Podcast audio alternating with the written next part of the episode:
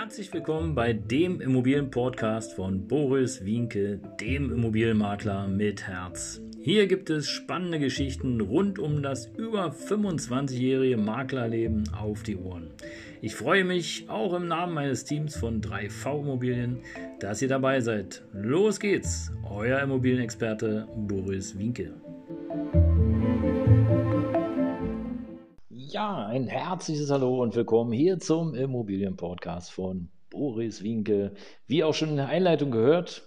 Und äh, ja, heute mit einem besonderen Titel, der da heißt Verkaufs-KO. Folge 59 mit dem Titel Verkaufs-KO.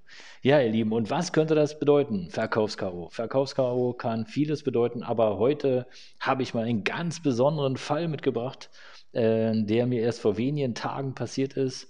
Und äh, manchmal glaube ich, ja, verkaufen ist natürlich eine Kunst, aber die Stimme, der Ton und die Satzstellung machen die Musik. Und ihr könnt euch vorstellen, in diesen Zeiten ist es relativ schwierig, neue Kunden zu gewinnen, beziehungsweise besser formuliert, es ist noch nie so einfach gewesen, wie heute über Social Media direkt mit Menschen in Verbindung zu treten und sie direkt anzusprechen. Und da gibt es ganz unterschiedliche Varianten und unterschiedliche Methoden. Beispielsweise die, die erstmal so ganz salopp, ja, hallo, äh, ich würde gerne äh, mit dir in Kontakt treten und äh, freue mich, dass du in meinem Netzwerk bist. Das ist so die eine Kategorie. Und die zweite Kategorie ist die, die dann so direkt auf einen zukommen und ähm, dir dann erzählen wollen, ja, das ist mein Angebot, das ist mein Service und das ist mein äh, Produkt und jetzt kannst du es kaufen. Und ähm, ich glaube, es gibt kein hundertprozentiges, mach das so oder mach das so.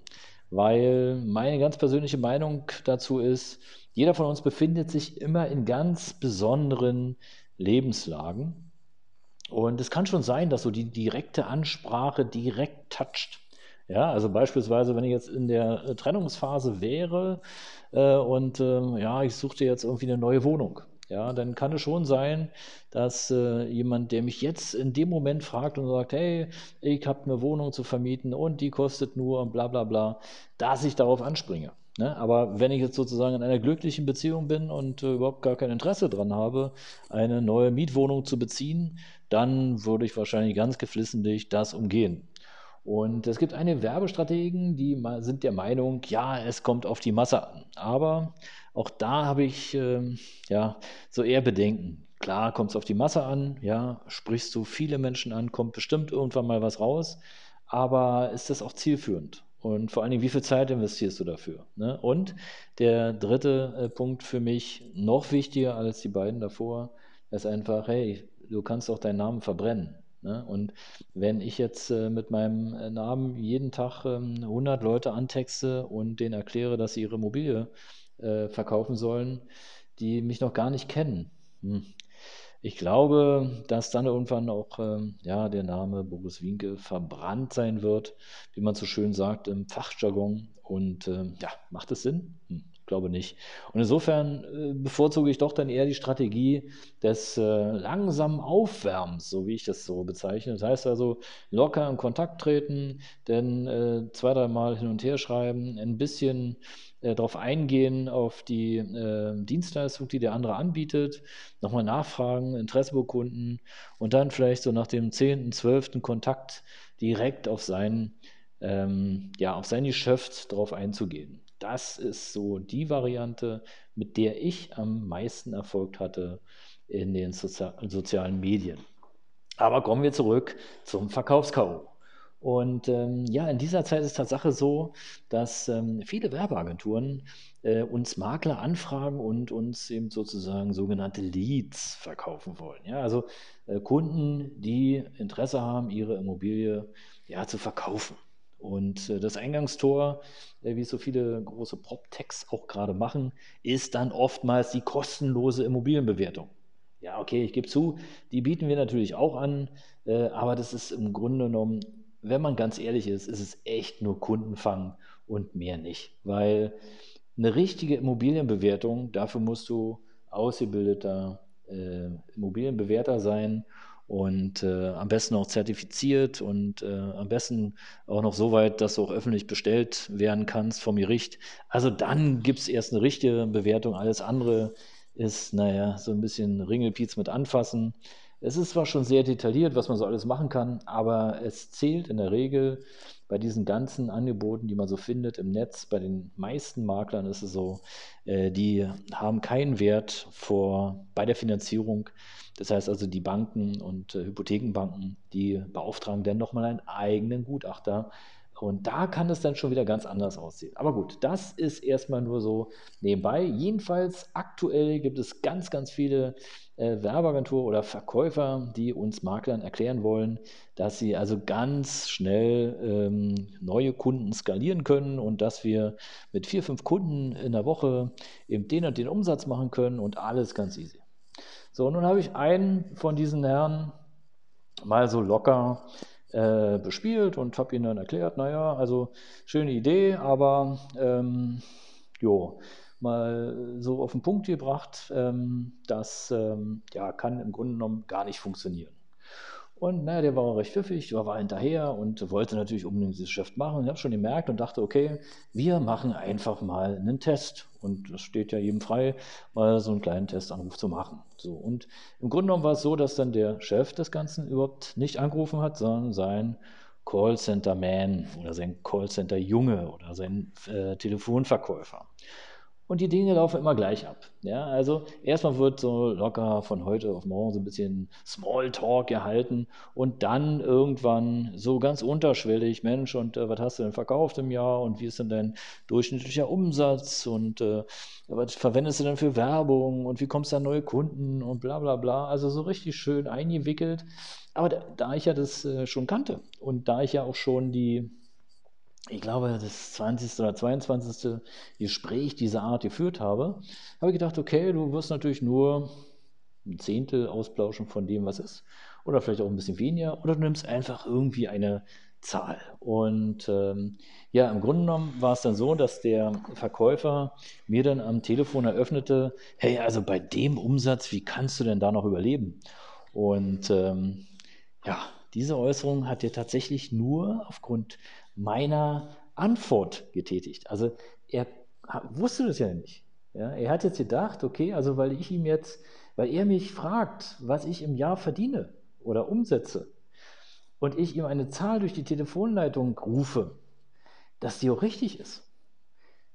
Und also nur mal so, also ich kenne den anderen Herrn am Telefon nicht und der fragt mich nach fünf Minuten, Mensch, äh, wie viel hast du denn im Jahr umgesetzt? Wie viele Mitarbeiter hast du denn? Und äh, natürlich, klar. Ähm, jeder plauscht natürlich alles auch aus. Normal. Aber als ich ihm dann irgendwie eine wirklich niedrige Zahl nannte, teilte er mir mit am Telefon, hey, also wie kannst du denn überleben? Und ja, im Grunde genommen weiß er doch gar nicht oder wusste gar nicht, hat sich nur auf meine Antwort verlassen.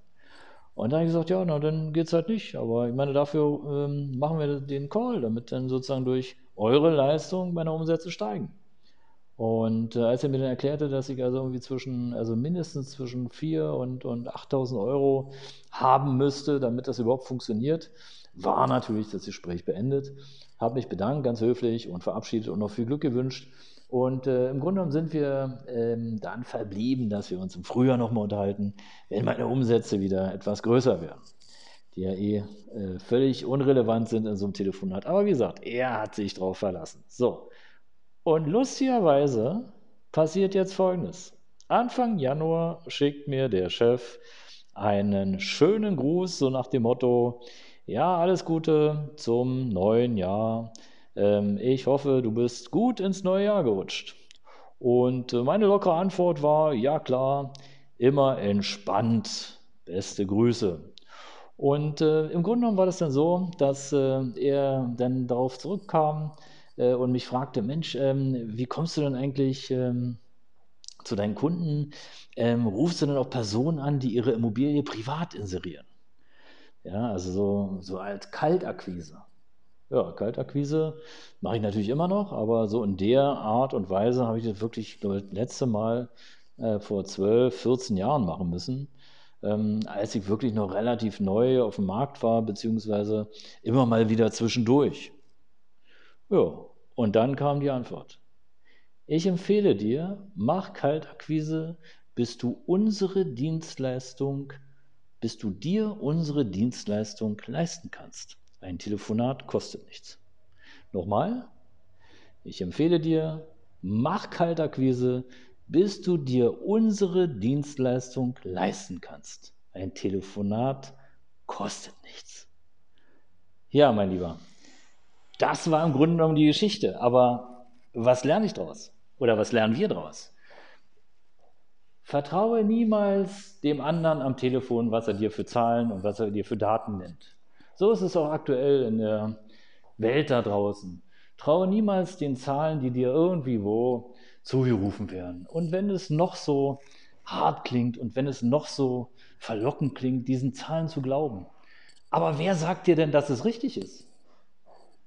Nur weil der, der gefragt worden ist, eine Antwort gibt, muss es doch nicht sein, dass diese Antwort richtig ist. Und das ist das Learning daraus. Hinterfrage, sei vorbereitet, Kümmere dich um die Dinge, die dich wirklich interessieren und sage nicht einfach irgendwie was so daher gesagt. Mach Kaltakquise, bis du dir unseren Service leisten kannst. In diesem Sinne, liebe Freunde, ich hoffe, ihr konntet ein bisschen was daraus lernen. Ich habe eine ganze Menge daraus gelernt. Danke, dass ihr dabei wart. Abonniert meinen Kanal und ich freue mich auf euch, wenn wir demnächst wieder dabei sind. Ein herzliches Hallo und willkommen hier zum Immobilienpodcast von Boris Winke, dem Immobilienmakler mit Herz. Bis bald. Ciao, ciao.